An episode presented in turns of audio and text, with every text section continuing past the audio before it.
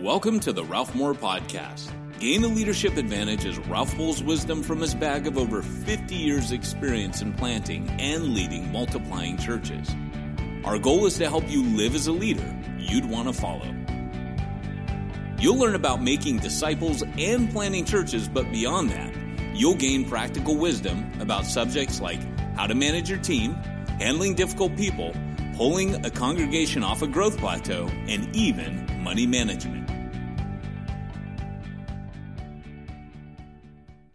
Hi, and welcome to the podcast. Today I'm interviewing Zac Holt. Uh, Zac has come from some fairly dark places, and yet he's bringing light into those very places. He leads a ministry called The Table. Uh, an interesting thing, setting a table for those who need it most, with the way that I would describe it. So, Zac, I just want to say welcome, and uh, we want to want to hear your story. Well, man, I'm uh, really humbled uh, to to be joining you, and and always welcome an opportunity, not just to share the story of the table and how we landed where we are, uh, but man, just to point to Jesus and and what He has done in my life is uh, nothing short of of remarkable. You know, and uh, when when Paul writes to Timothy uh, in in the first chapter there, and he says. That he is the chief of sinners, the very worst of sinners uh, right? But for that very reason, he was shown mercy so that in him, the worst of sinners, Christ Jesus might display his unlimited patience as an example for those who would believe in him and receive eternal life.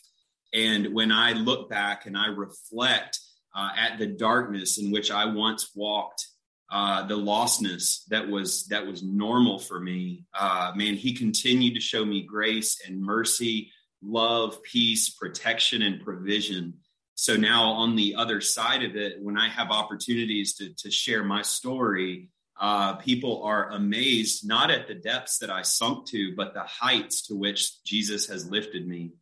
Uh, you know I, I, started off i guess i could share a little bit of, of my personal background and, and my jesus story. Uh, i grew up in a, a regular household and uh, i had uh, you know, I had a, a, dad and a mom that were that were there, and we had household of peace. and And I grew up on on the fringes, I would say, of the church, and and we went occasionally. And when I was 15, uh, at at the same time that I was baptized, I also uh, because I think really what I was looking for is I was looking for community. I was looking for a, a place where I felt like I belonged and where I fit in.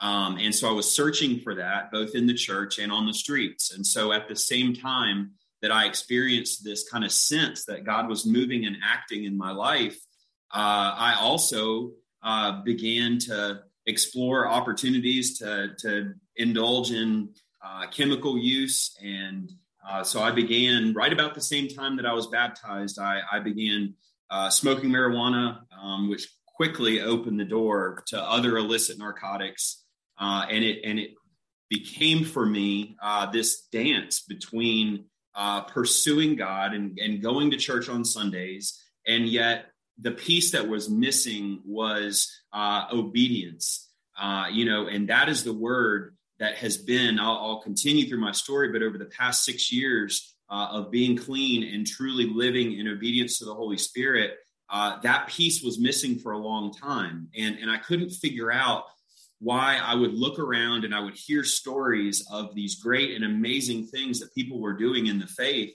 uh, but I, I, wasn't experiencing that. Well, it was because uh, I was double minded. I, I, was thinking, you know, that that I was a, a generally a good person, and uh, that I, you know, uh, went to church on Sundays, and that somehow that arrangement. Um, uh, satisfied the the responsibility of Matthew six thirty three when Jesus says, "Seek first the kingdom," and, and, I thought that that meant just go to church on Sundays uh, and everything will be added to you. You know, you just have to show up once a week, and and how foolish and misled I was for for so long. Um, so I kind of lived in this space, this back and forth space for for a really long time uh, until I, I, graduated from college, uh, and it was May twenty second of two thousand and seven. I was doing some rock climbing and I, I, fell about 40 feet um, straight down the front of the rock face. I, I landed and I, I, broke both of my legs. Um, I had what they call a burst fracture to the T12 vertebrae, where uh, the pressure from the impact literally caused the vertebrae to to explode and send this bone shrapnel into my spinal cord. Uh, and I was in this this unimaginable pain that I had never experienced before. Well, they pulled me out of the woods. They got me into the ER. Um, and you know, amidst all of the chaos of the machines uh, and the hustle of the nurses, uh, I can still remember with great clarity the moment um, that the Dilaudid hit my system for the first time, that that, that IV pain medication hit my system. Uh, and that was the moment where I thought that I had found what I'd been looking for all of my life. That in an instant, I thought that I had discovered the way that God intended for me to feel. Um, so from that point forward, of course, this was at the height of the opioid epidemic. And, and so uh, opiate medications were, were readily available. Um, and the thing we say in recovery is that one is too many and a thousand is never enough. So uh, I began this relentless pursuit um, of more and more and more and more. Uh, there is another layer to this story because I know that God uh, God is the one. They told the doctor said, "Look, man, you're you're never going to walk again. Uh, you're definitely never going to be in the gym. You know, you're probably going to be in a wheelchair the rest of your life." Well, uh, God proved the doctors wrong, and and and out of that healing, that incredible work, um, I felt this stirring and this longing um, that God spared me and saved me for a reason. And uh, in response to that, I began pursuing uh, options to go to seminary uh, and to and to want to serve the Lord vocationally. Um, however, again, I was walking in self will. You know, I, I, tell my guys that I pour into that the opposite of obedience is not disobedience. The opposite of obedience is self will. And so I, I, wanted it my way. I wanted to pursue faith on my terms. I even wanted to be a minister on my own terms. And so uh, I enrolled in seminary down in Atlanta. Uh, I moved down there with with my young daughter, uh, whom I had custody of, and uh, and and things went great for for about a year. Um, uh, when I say great for an addict, that means that I was I was showing up and I was functioning.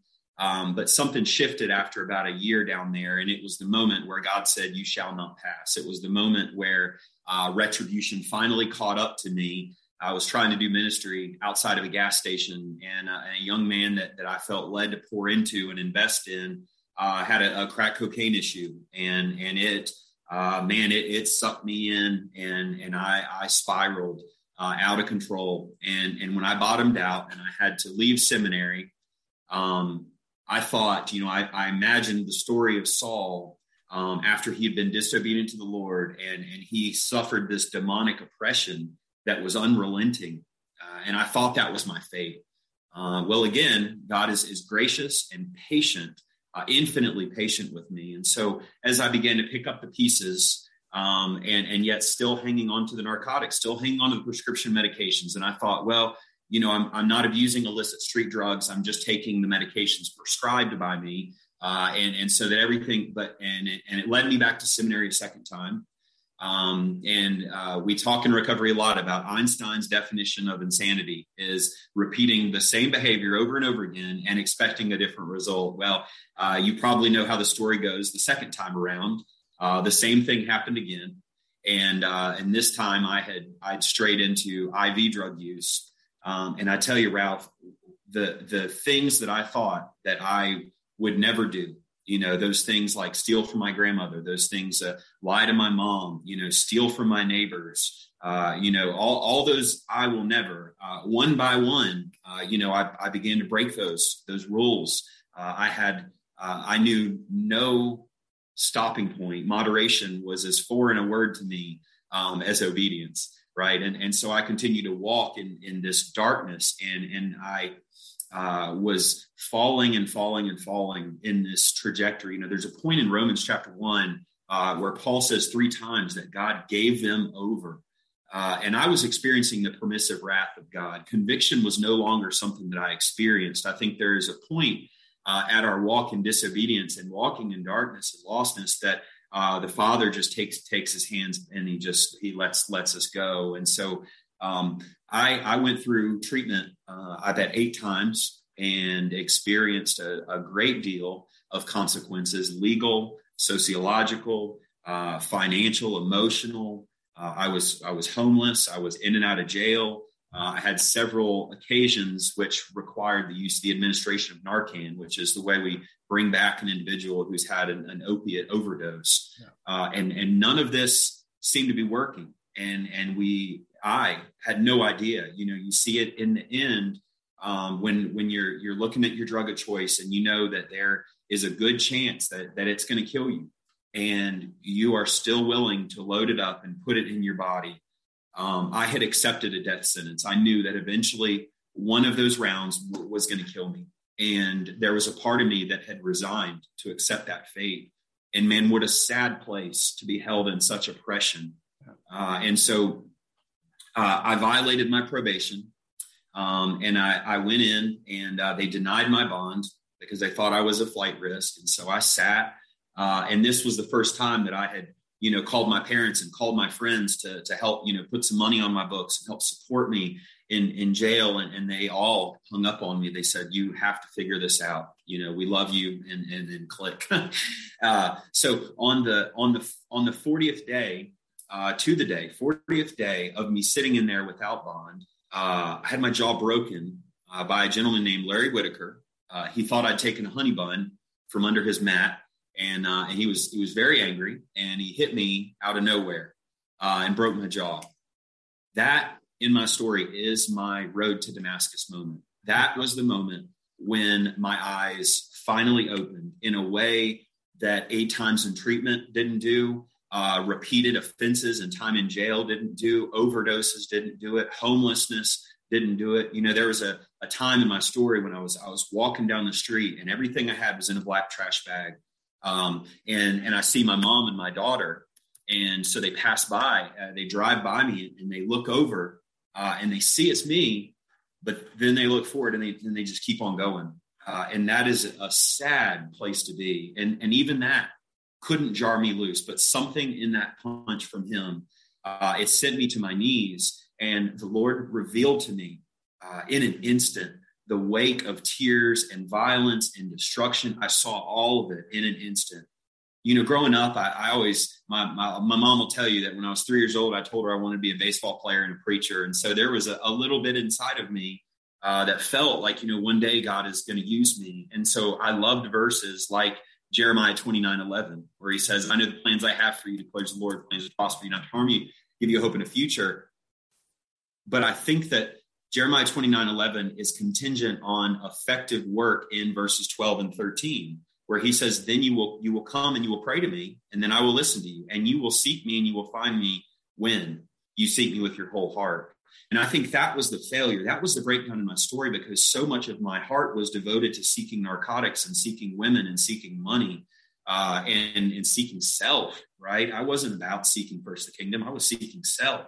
And so uh, I was operating in this false dichotomy in which I was pursuing the things that were putting me at enmity with the God who I claimed to serve. And so in that moment, when I had that, that transformative moment of clarity, uh, you know, I had been baptized 15 years before, but I don't, I, I had my, I'll say I had my water baptism, but I don't think that I was uh, baptized in fire, baptized in the spirit uh, until that moment in the jail cell when I repented in a way that I had never done before in my entire life with, with honesty and with my entire heart. I said, uh, Lord, my life is, uh, is a, a, train wreck that has been had a bomb dropped on it. Like it is beyond recognition. It is beyond repair. And Lord, I need you to move in my life. I, I've got to have you as the deer pants for the water, right? I had that desperation.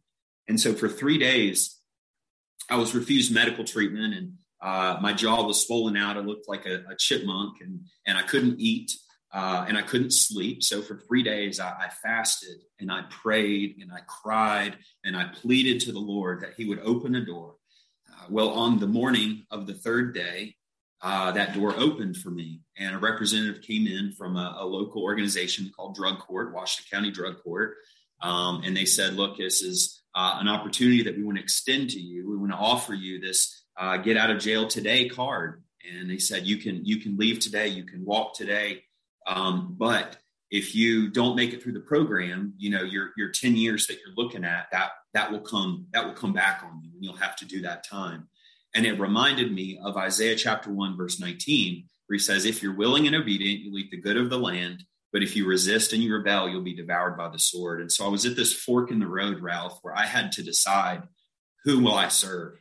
Uh, you know, Elijah, when he's confronting the the idolatry on Mount Carmel, um, he said, "How long will you waver between two idols? Right? How long will you waver between two opinions? If Yahweh is your God, serve Him.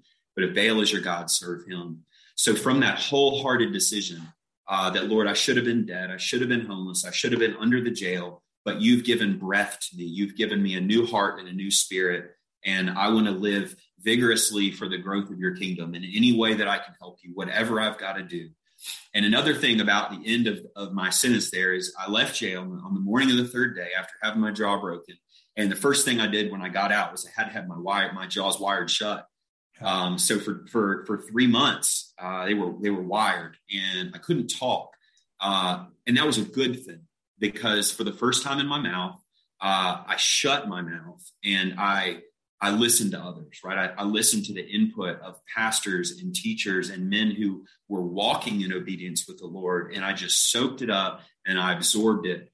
Um, and when uh, my jaw was unwired, the first thing I spoke of was was was Jesus and, and what He was doing in my heart, what He was doing in my life, uh, and the growth that I experienced after that as, as I poured myself into recovery and fitness. Uh, those kind of those two and, and, following jesus with my whole heart seeking after him every morning every day every night reading scripture over and over and over again uh, starting a stack of memory verses that i added one every single week throughout my recovery and um, and so after about 18 months uh, i kind of leveled off in in my recovery, and I sort of felt like I'd hit this sticking point, this plateau. Um, well, the Lord led uh, two individuals to me. Uh, one was named Pat, and the other's name was Susan. Uh, these were the first two people that that the Lord enabled me to to lead to the Lord um, and to baptize. Both of these individuals were far from God. Uh, I did not meet them in church. I met one of them at uh, a Bible study at a micro church that I started at a nursing home. Um, Susan was uh, an enemy of God her whole life. She was 75. She had multiple strokes, but something in the presentation of the gospel, uh, she she she glued to it. She clicked with it, and and I still remember uh, baptizing her. I had to lift her out of her wheelchair because of her stroke. She couldn't walk, and so uh, lovingly, I, I carried her. She weighed 80 pounds, and I carried her down into the water, and I took her down. And when she came up out of the water, I was like, this is this is what I'm here to do. This is it.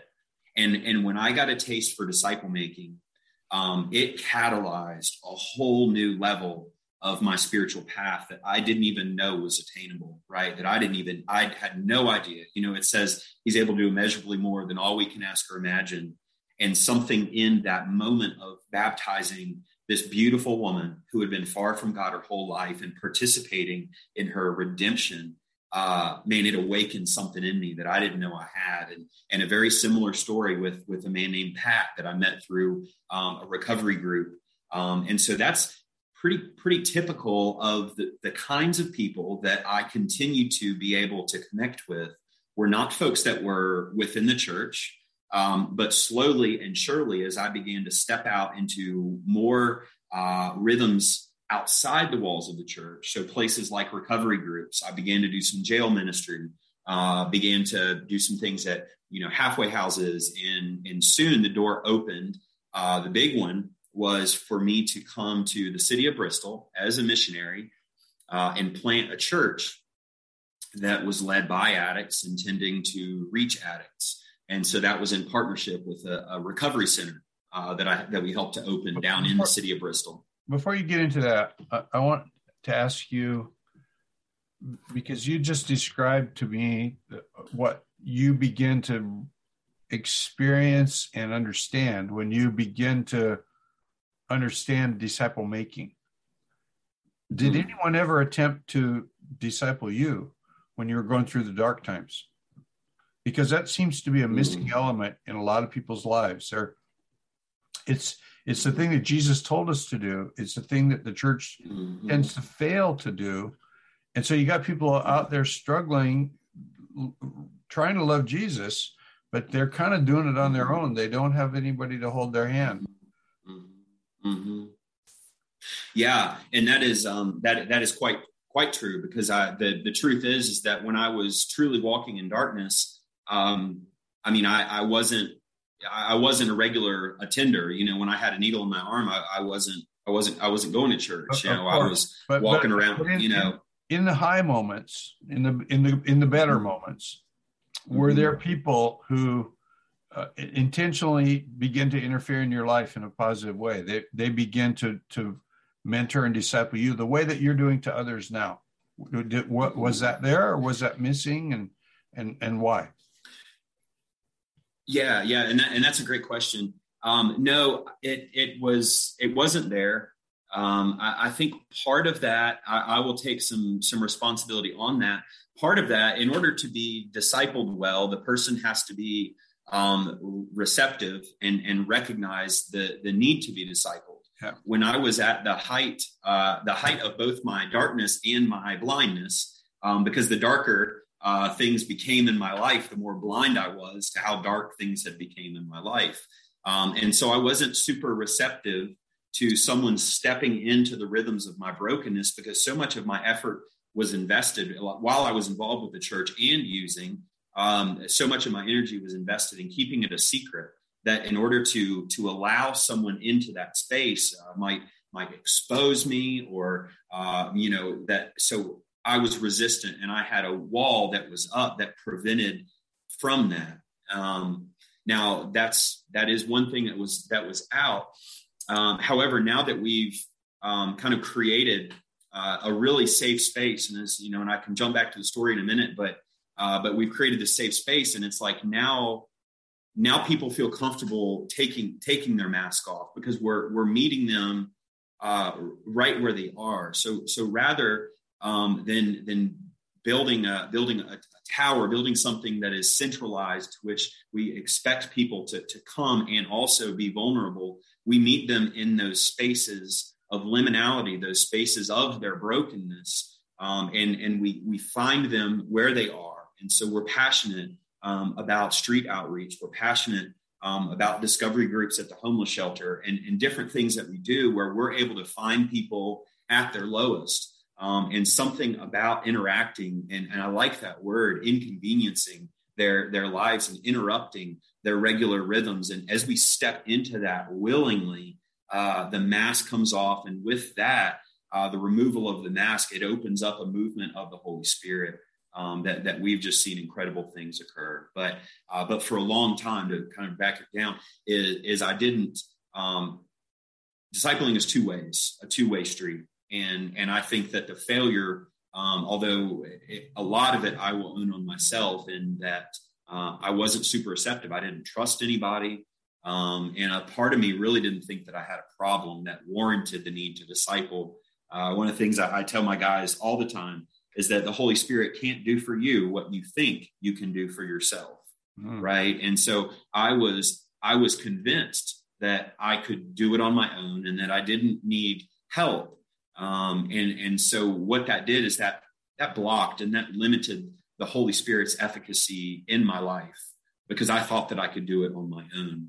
Um, so until a person allows that wall to crumble, um, it's the the work of the Holy Spirit. While it can stir and He can draw and He can He can call our names, but until we hit that point, you know, the first step of twelve is admitting we are powerless and yeah. that our lives have become unmanageable. And until we get to that moment, um, after we've pleaded and we've pleaded like Paul in Second Corinthians when when he's pleading for the thorn of the flesh, the messenger of the Satan, God, please just take it, please just take it. I can't can't do it anymore. And he shows up and he says, My grace is sufficient for you. My power is made perfect in your weakness. And so I wasn't to that point yet when others were maybe trying to spend time with me. If you enjoyed today's podcast, be sure to subscribe and check his blog at ralphmoore.net.